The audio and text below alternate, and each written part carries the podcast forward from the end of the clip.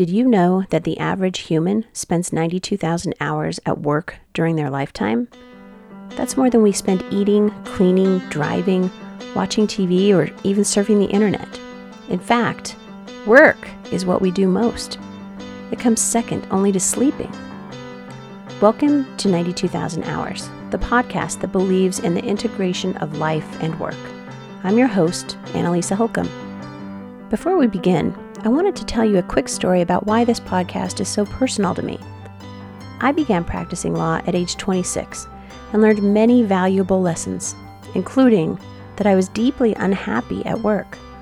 Although I was on a path that looked like traditional success, I realized that I needed to quit my job in order to align myself with my passion and purpose. Now I am dedicated to making sure all of our 92,000 hours at work are spent well instead of simply spent.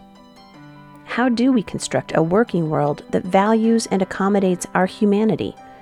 How do we construct a life that is not separate from, but fueled by, the purpose we find in our work? In this podcast, we will explore those questions and more. In each episode, I will speak to someone that demonstrates meaning, passion, and purpose in their work. Join me in discovering what happens when we bring our whole selves to our work, schools, and communities.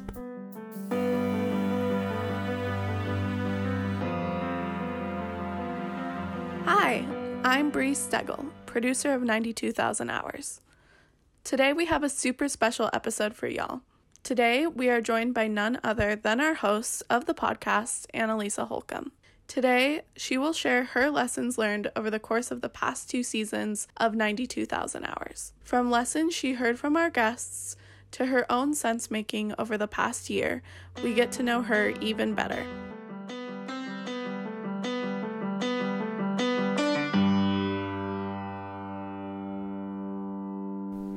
Hi, everyone. This is going to be a different episode of 92,000 Hours. As you know from our intro, we started this podcast because we deeply believed in the importance of spending our lives with meaning and purpose and honoring all of those hours we spend at work. And it's now been nearly a year since we began to figure out how to configure and produce a podcast. And it has been nearly two years since I left my job at a place I loved and determined to launch Connection Collaborative. And throughout that time, boy, have I learned a lot. and today, we thought it might be good to share the lessons that I have learned through this podcast. And I'm really excited to share them with you. So, as I sat down to think about what to say here, it made me think that I wanted to share this in maybe a few ways. And overarchingly, I would say I have four really important lessons that I've learned through this podcast. And the first lesson I've learned is that we can do hard things. And I have a lot to say about that. And I think Many of you might feel the same way. The second lesson I've learned is that things change, but the most important things will always remain. The third lesson is that wisdom is all around us. And the fourth lesson is that work is better when you do it with people that you care about. So, with those four lessons in mind, I want to elaborate on them and what I've learned about them during the course of these past few years. So, let's start with lesson number one we can do hard things. I sure learned that myself. Um, when two years ago I left my job at Westminster College, and that was one of the hardest things ever for me in my life. I mean, I know it sounds weird to say that leaving a job is that important to you. But my goodness, I realized during the time that I was determining it was time to leave my job, as well as even shortly thereafter, how much of my identity was wrapped up in the role that I played there and in the way that I saw myself as part of that community. And uh, for me, that was a really important lesson about myself and about how much I personally had wrapped myself up in being the Westminster person and how deeply held that identity was, and that I'm still trying to shake. Um, not because I don't still love Westminster, but because I am more than that. Um, I think there's a lesson there for all of us in that, like, there are pieces of us that form who we are in those really pivotal times in our lives. And they shape us and they mold us and they help us really understand ourselves. And yet, there are always times to move on from from those places, those relationships, those situations. And I'm wondering um, how other people feel about that. Um, I'm wondering how we get through those moments of pivotal change um, that shape our identity and yet still remain true to our core selves as we look to who we are in into the future. I am really grateful. But gosh, when I started Connection Collaborative and thought, okay, I'm going to do this work, I'm going to take what I've learned through the stuff that really formed me and that I know is important and I know matters and turn it into something that I hope will sustain my me and my family. Um, I really had no idea what would happen next, and actually, the podcast started as a way for me to think about marketing the work of Connection Collaborative. But then um, working at Western Governors University came along, and that was unexpected, but also something I thought I could do. So that job at WGU is hard. Um, it takes up a lot of my time, and uh, at some point, maybe I'll talk about it, but that's not the purpose of this podcast today. It's just that over the course of 2020 and going into 2021, I'm not the only one who has learned that we can do hard things. We can do really hard things. Um, and many of us did really, really hard things last year, whether it came to stopping a job, um, like me having seven people in my house at once, bringing home my daughter who was graduating from college and had to do it on a television screen without the friends and the and the people that had she'd created in her own family when she'd gone off to school. Um, we're not the only ones that had that situation last year, but it was personal for all of us. Uh, those small little milestones of our lives that didn't happen for all of us, for so many people. My husband turned 50. My stepson got his driver's license and turned 16. My oldest daughter graduated from college. My youngest daughter graduated from kindergarten. We did all of those things really in isolation and as a family unit. And while it was hard, there is a part of me that is so deeply and strangely grateful for having to have been forced to remember what mattered the most. And I think that many of us did that this past year, that important need to prioritize, uh, to really remember and and put at the forefront that which is the very most important to us. And I, you know, it's interesting because over the course of these years, and, and even during this podcast, we've talked a lot about priorities. We even had a whole lesson with Sylvia Castro that was about priorities. And and part of that is we talked about that big rock exercise. And and we'll attach it here to this podcast. I'll I'll um, remind people of uh, what that looks like. But you know, the big rock exercise is that that part that there's a whole video of it that Stephen Covey does, and it's really famous and it's been around for a long time. But it is that, um, you know, that whole purpose of you if your if your life is this jar and you put in all the small things first, the and he put he does a demonstration of pebbles and water and sand but you don't put in the biggest rocks first, they won't fit. And if you do it the opposite way and you put in the things that are the biggest rocks in your life, meaning those things that matter the most to you. If you put those in first, all the other things can fit in around it. And I think this past year really taught us that real importance of that big rocks exercise. For me, that meant prioritizing my family. That meant making sure that we, like, we prioritized and had family movie night every Friday night. Um, and everyone was there. We all showed up, we all participated, even if Jake, my stepson, probably would have not preferred to watch the movie that my six year old at the time picked. But he showed up and he sat through the whole movie and he chatted and we were there for each other as a family in ways that in other times we may not have prioritized. And I think for me, I just really hope that knowing that we got through those hard times, that we will continue to do that.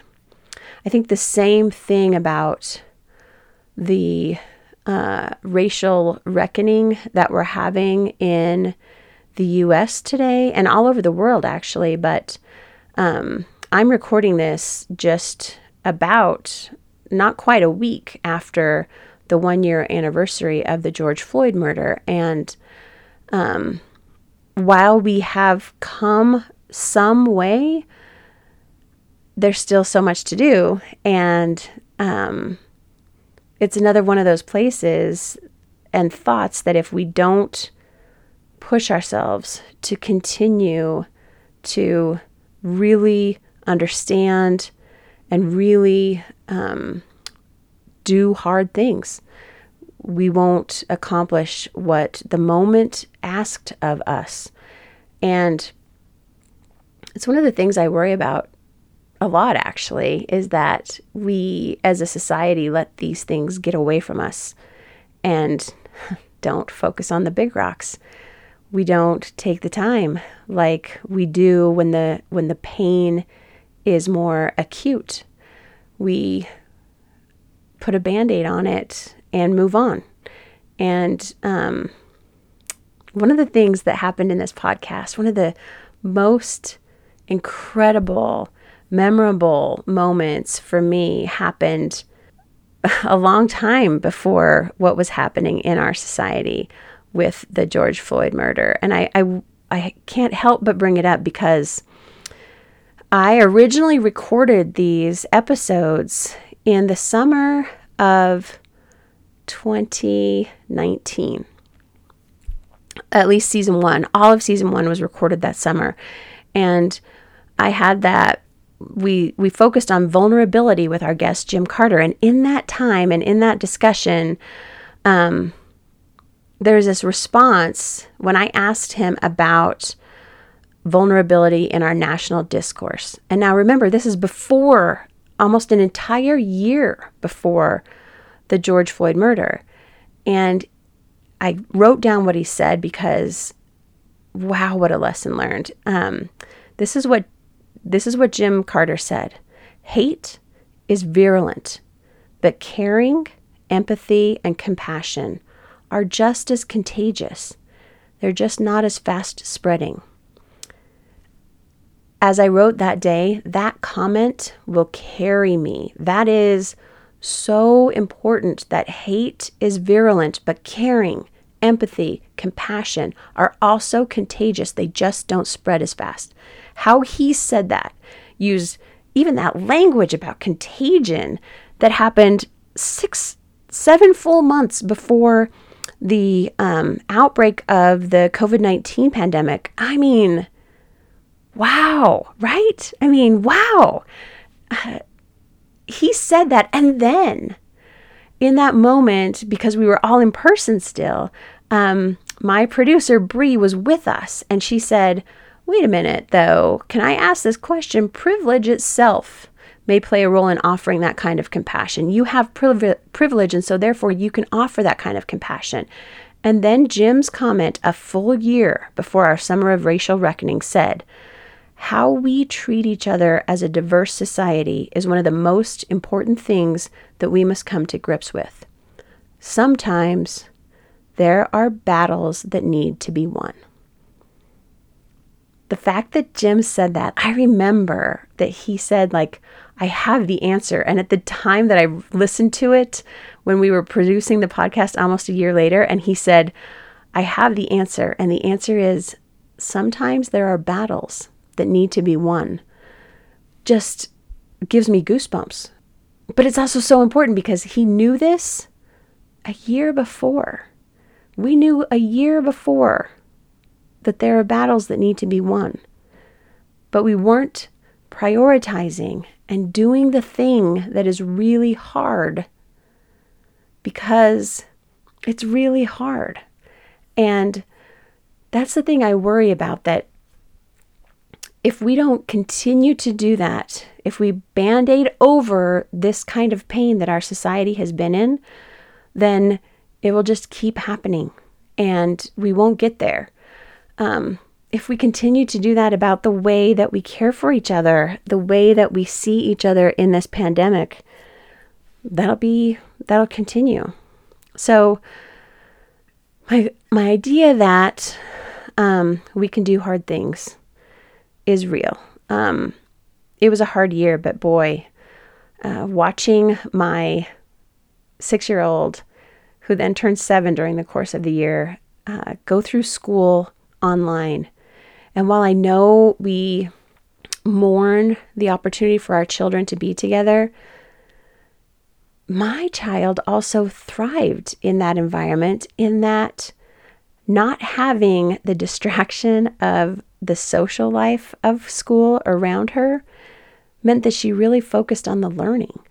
And during that first grade year, when reading is so important, she blossomed as a reader. She blossomed with her language and um, and has really been able to come out of her shell in terms of her ability to learn. Now, she probably has a lot more work to do now as a result because she didn't have as much opportunity to socialize. But I guess given that trade off, I'm really grateful that she had this opportunity to learn. And boy, am I grateful that I had an opportunity to watch her and to see what it looks like when my kid learns in although it's an online classroom environment, it was a classroom environment. I got this chance to see her teacher and to see, wow, the care that our teachers give to our children. I think so many of us saw that. I hope that we use this time to continue to recognize the people that do the hard things on a regular basis and that we will honor them. And as I say it, I almost know that we won't. But if I could use any bit of this bully pulpit, which is not really a bully pulpit, but whatever, uh, if I could just encourage us to continue to take those moments to say nice things, to to give a note to your post post person that comes and delivers your mail. I mean, to, to be nice and provide grace to the checkout person at the grocery store. I hope we'll remember that as we move on and know that we can do hard things. The other lesson I learned is that things change. Things change all the time. And I remember going to this uh, event a long time ago where um, a leadership guru was talking about um, organizational change. And there were CEOs and um, heads of HR in the room. And he asked questions to the people about, like, do you believe that your employees fear change? And they all raised their hand. Yes, people hate change. And so he then said, All right, everybody put your hands down. How many of you changed your hair, got a significant haircut this past year? Uh, how many of you went on a vacation to someplace you've never been before? How many of you moved?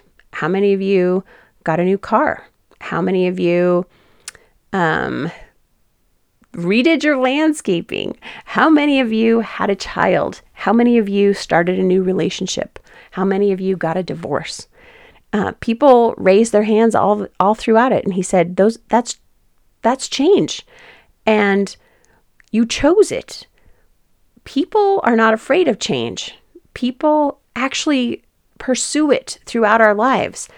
What we do struggle with is how to manage that change in all areas of our lives. And so, and we and we cast blame. Um, I think it's important for us to think about the fact that yeah, things change. Things changed a lot for me and for my family, for my work over the course of these past two years. What a lesson! But I do know that the important things remained. Um, the things that I count on. I had to work at keeping relationships that mattered to me, and those ones that mattered a little less, that were a little more tangential, they they floated away. Um, and that's hard. But when you keep those those things in your life, those relationships in your life that are the most important, then um, you can get through all the change. And and I guess for me, the how do we know what is important? Um, we do a whole values exercise in Connection Collaborative and throughout the work that we've done with our coaching, uh, where we actually use that values lesson. And we'll also provide a link to how to do that values lesson as well, which is we really need to identify our own values in order to get through change. In order to get through those tough times, it's really important that we have the understanding of ourselves and what we value to be able to guide us through that change. For me, those values, when I've gone through and done the values exercise, which I would encourage you all to go online and do this with us, which we have given a bunch of um, words on a paper. You go through those words as a way to help you get to what your values are, and you just uh, put them into piles. This is this value is important to me. This one's not as important to me. This one's a little bit important to me. If you put them into those three stacks, and then you go back and take the biggest, the first stack, the, these values are important to me, and narrow them down. We, through that values exercise, we first have people narrow them down to the top 10 values. Then we get down to the top five values, and then we narrow it down even more to the top three values. And through the process of elimination, it really requires us to, to identify and define for ourselves what those values mean because they may mean different things to different people. For me, that value of of wisdom is really important and it's changed for me over time. At the beginning I really had knowledge as my as my value. And before that I even had intellect. But I've morphed that into wisdom and I define it myself in my own way about how wisdom is part of all of the lessons I've learned, whether they are from the lessons I've learned in school, the lessons I've learned at work, the lessons I've learned as a parent, the lessons I've learned through other people. Um, there's so many ways to really become wise, and um, and I value all of those different ways in ways that I hadn't done um, until I got a little older. I just want to encourage people that are listening to this to do that values exercise because it will help us.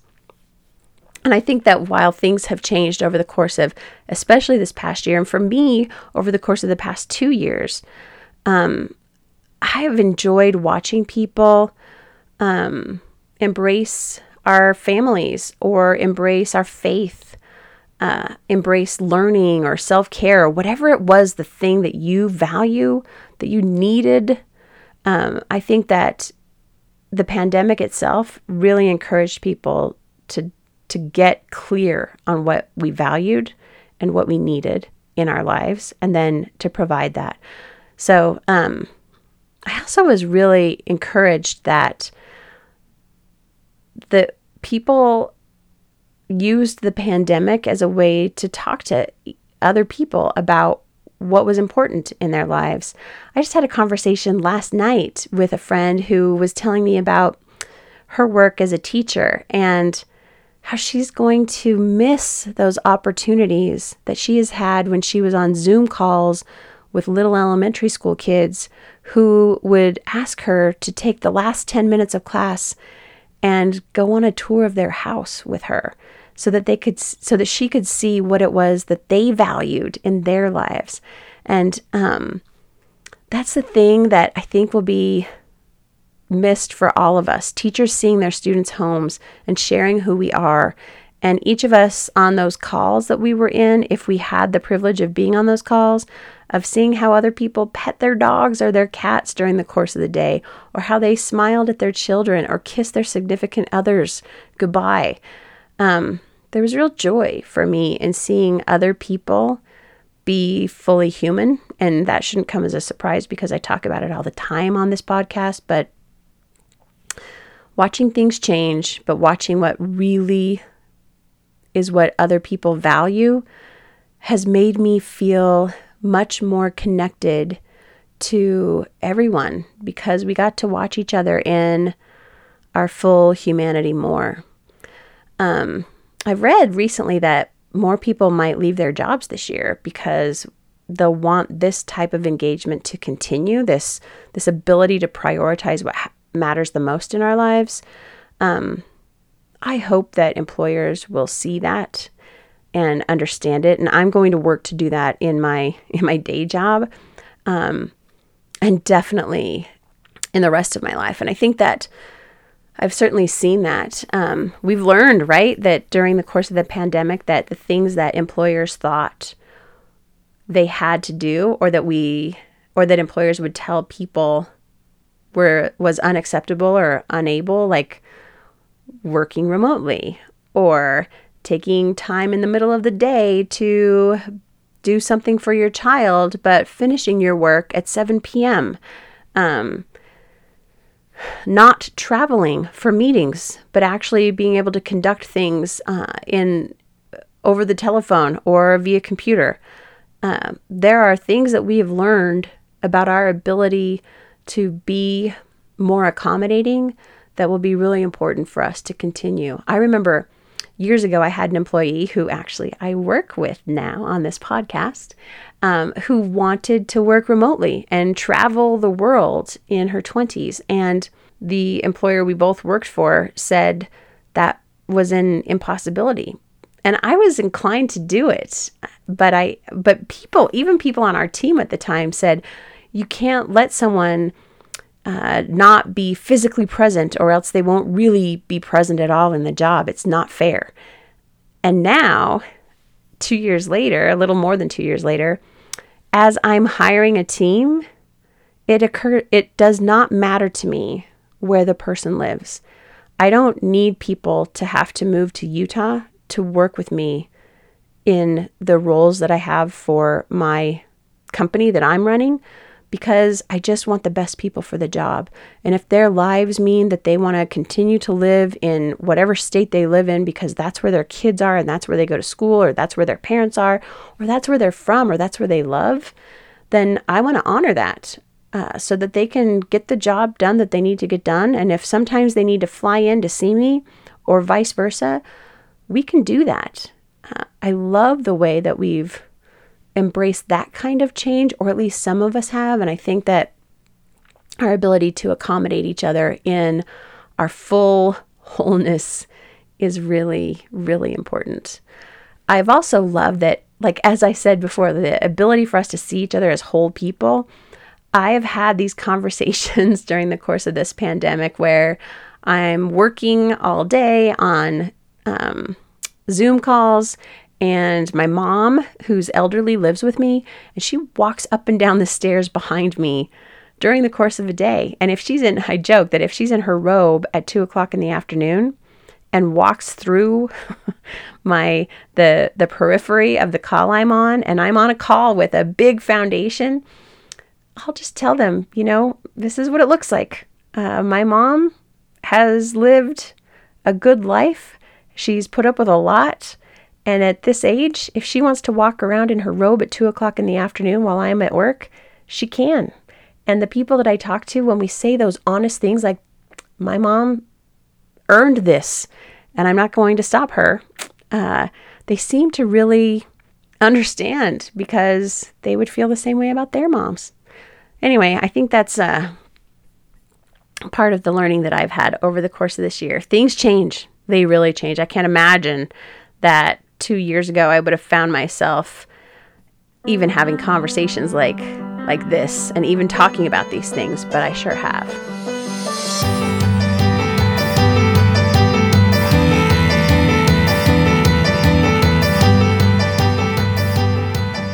If this conversation has caught your attention and you want to join in on conversations like this, check out our website at connectioncollaborative.com.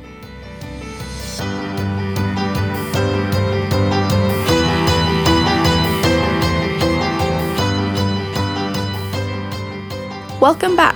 You're listening to 92,000 Hours, and this is our special Lessons Learned episode with our host, Annalisa Holcomb.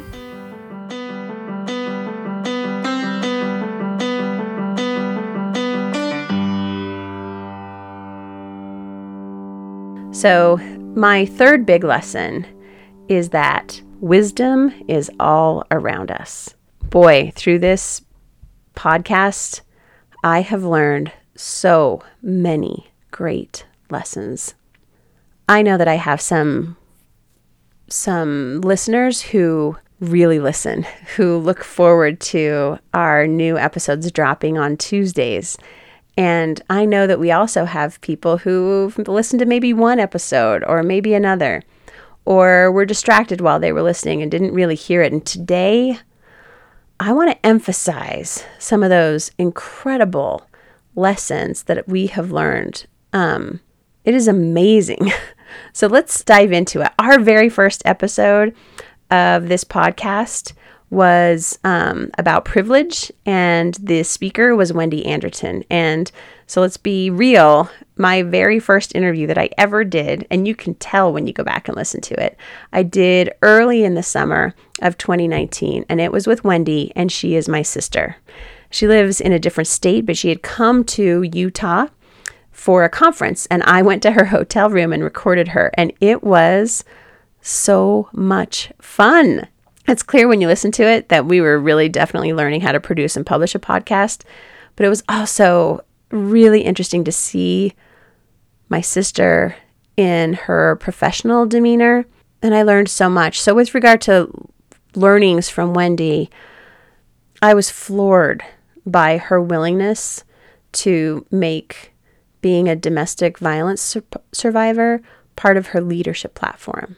I think it is incredibly powerful. I think the fact that she shares that as part of her bio and does so purposefully is not only owning her own story, but allowing other women to see her leadership, knowing that she'd been through what she'd been through, as an opportunity for them to see themselves there as well and to provide hope. Um, I just, I am, I've never seen anybody have that kind of vulnerability and courage right off the bat.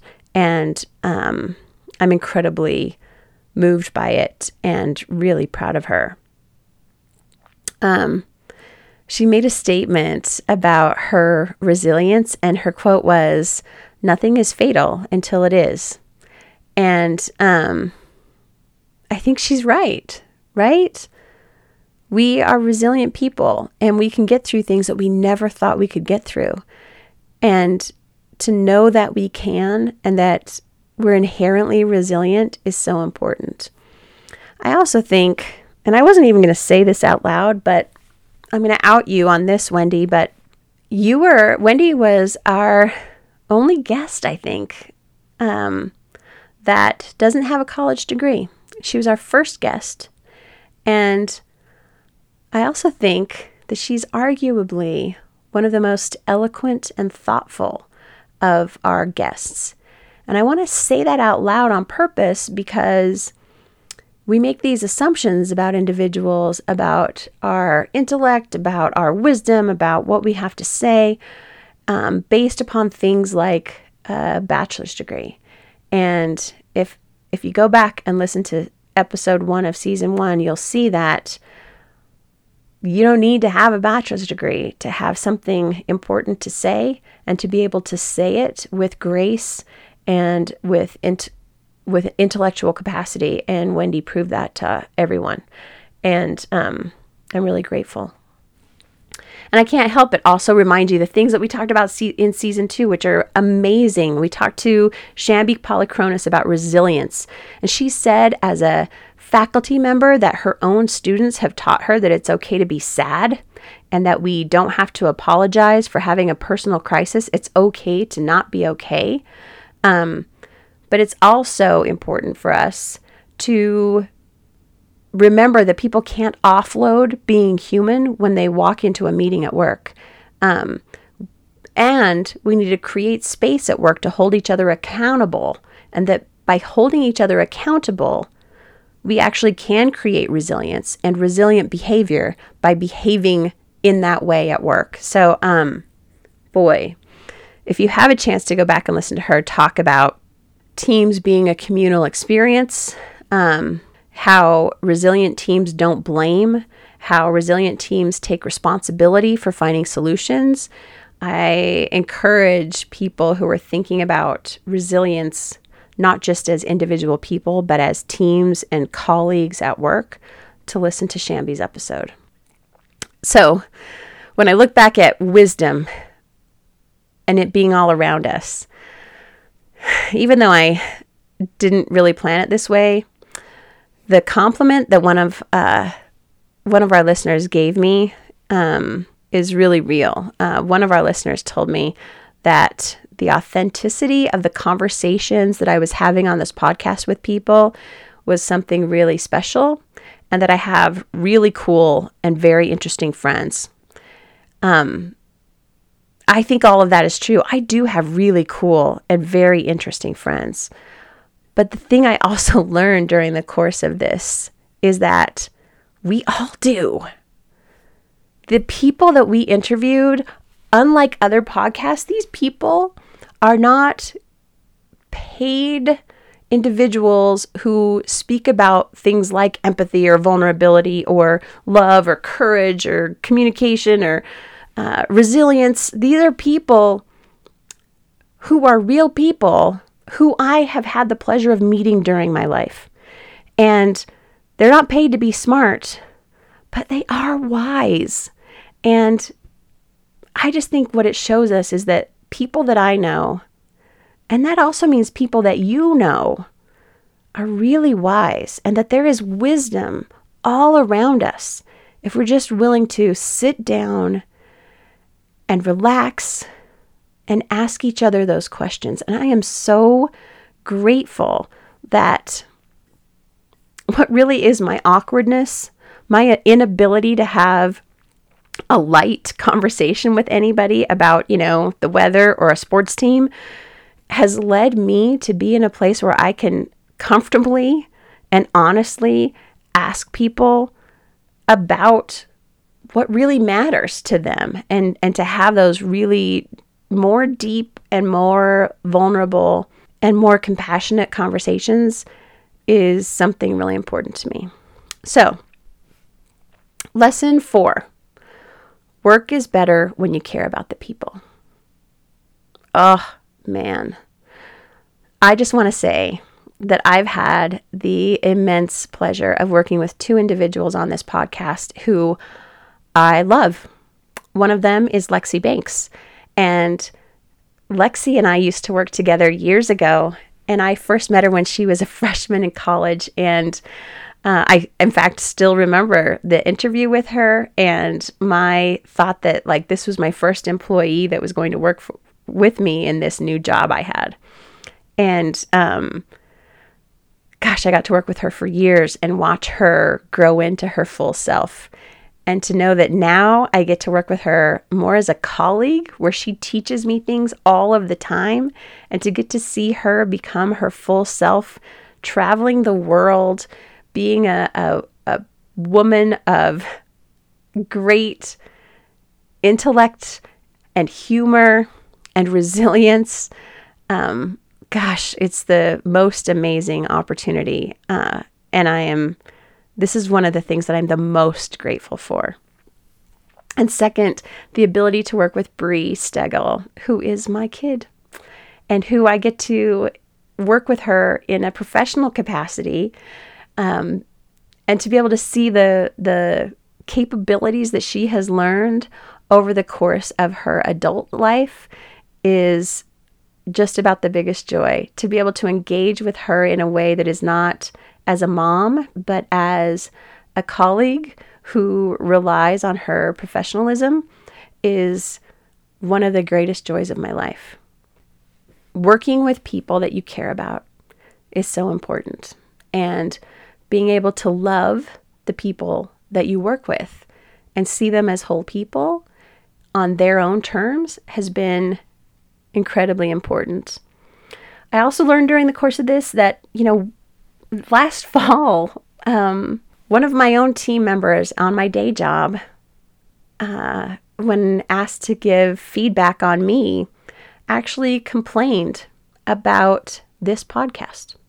I don't know who the person was because it was anonymous, but they complained that I took up time on weekends doing this.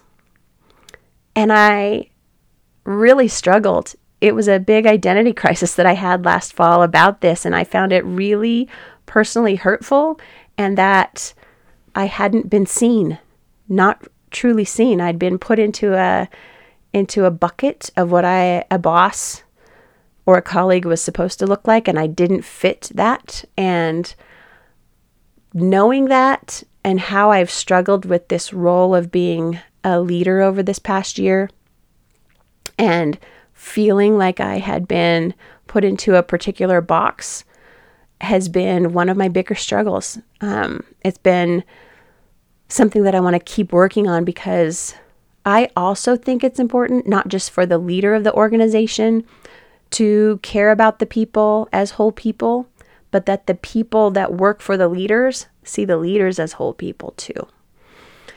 One of the ways I'm working on that is truly using what I learned from that gratitude uh, episode about keeping a gratitude journal and reminding myself every day of what I love about my job and about what I love about each of the individuals that I work with so that I can remember what matters the most is that they are good people doing good work that I have the honor of working with, both at 92,000 hours and in other parts of my life.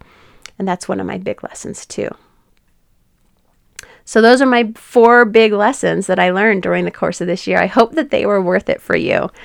I also uh, was encouraged to provide some of my own answers. And you guys know that I always ask my first big question of if I were to remove everything, right? Um, work, school, volunteerism, etc., what would I be most proud of?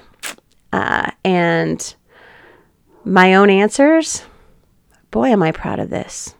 I am so proud of this 92,000 hours podcast. I think that we've put something really good out into the world. I really think that, like I said before, my awkwardness at making small talk is actually my superpower. And that I have this ability to get to the soul and the essence and the wisdom of people that I know. And that I encourage you all to exercise that superpower of just asking questions and, and meeting people with curiosity. Um, it has resulted in something really beautiful.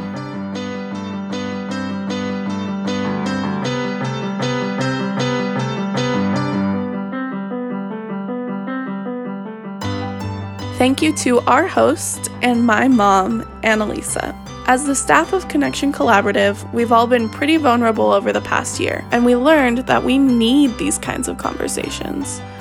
We want to thank each of you for listening. We hope you have learned as much from our guests as we have. At the time of this recording, we are closing in on 2,000 downloads, and we plan to keep doing this.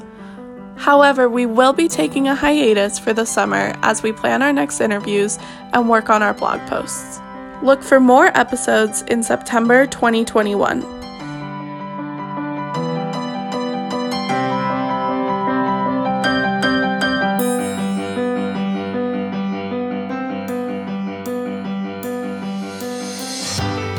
In season three, we are planning more opportunities for interactive content.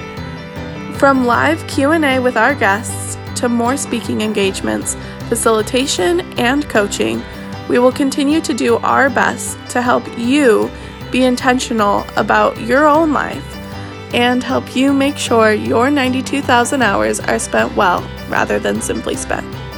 Happy summer, and we hope you all tune in again in a few months. Thank you.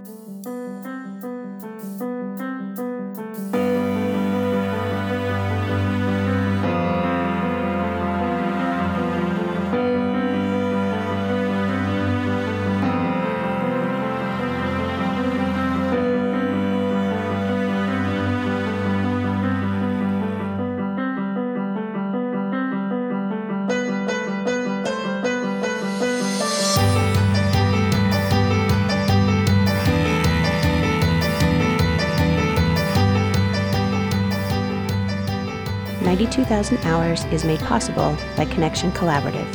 This episode was produced and edited by Brianna Stegel. Lexi Banks is our marketing director, and I'm your host, Annalisa Holcomb.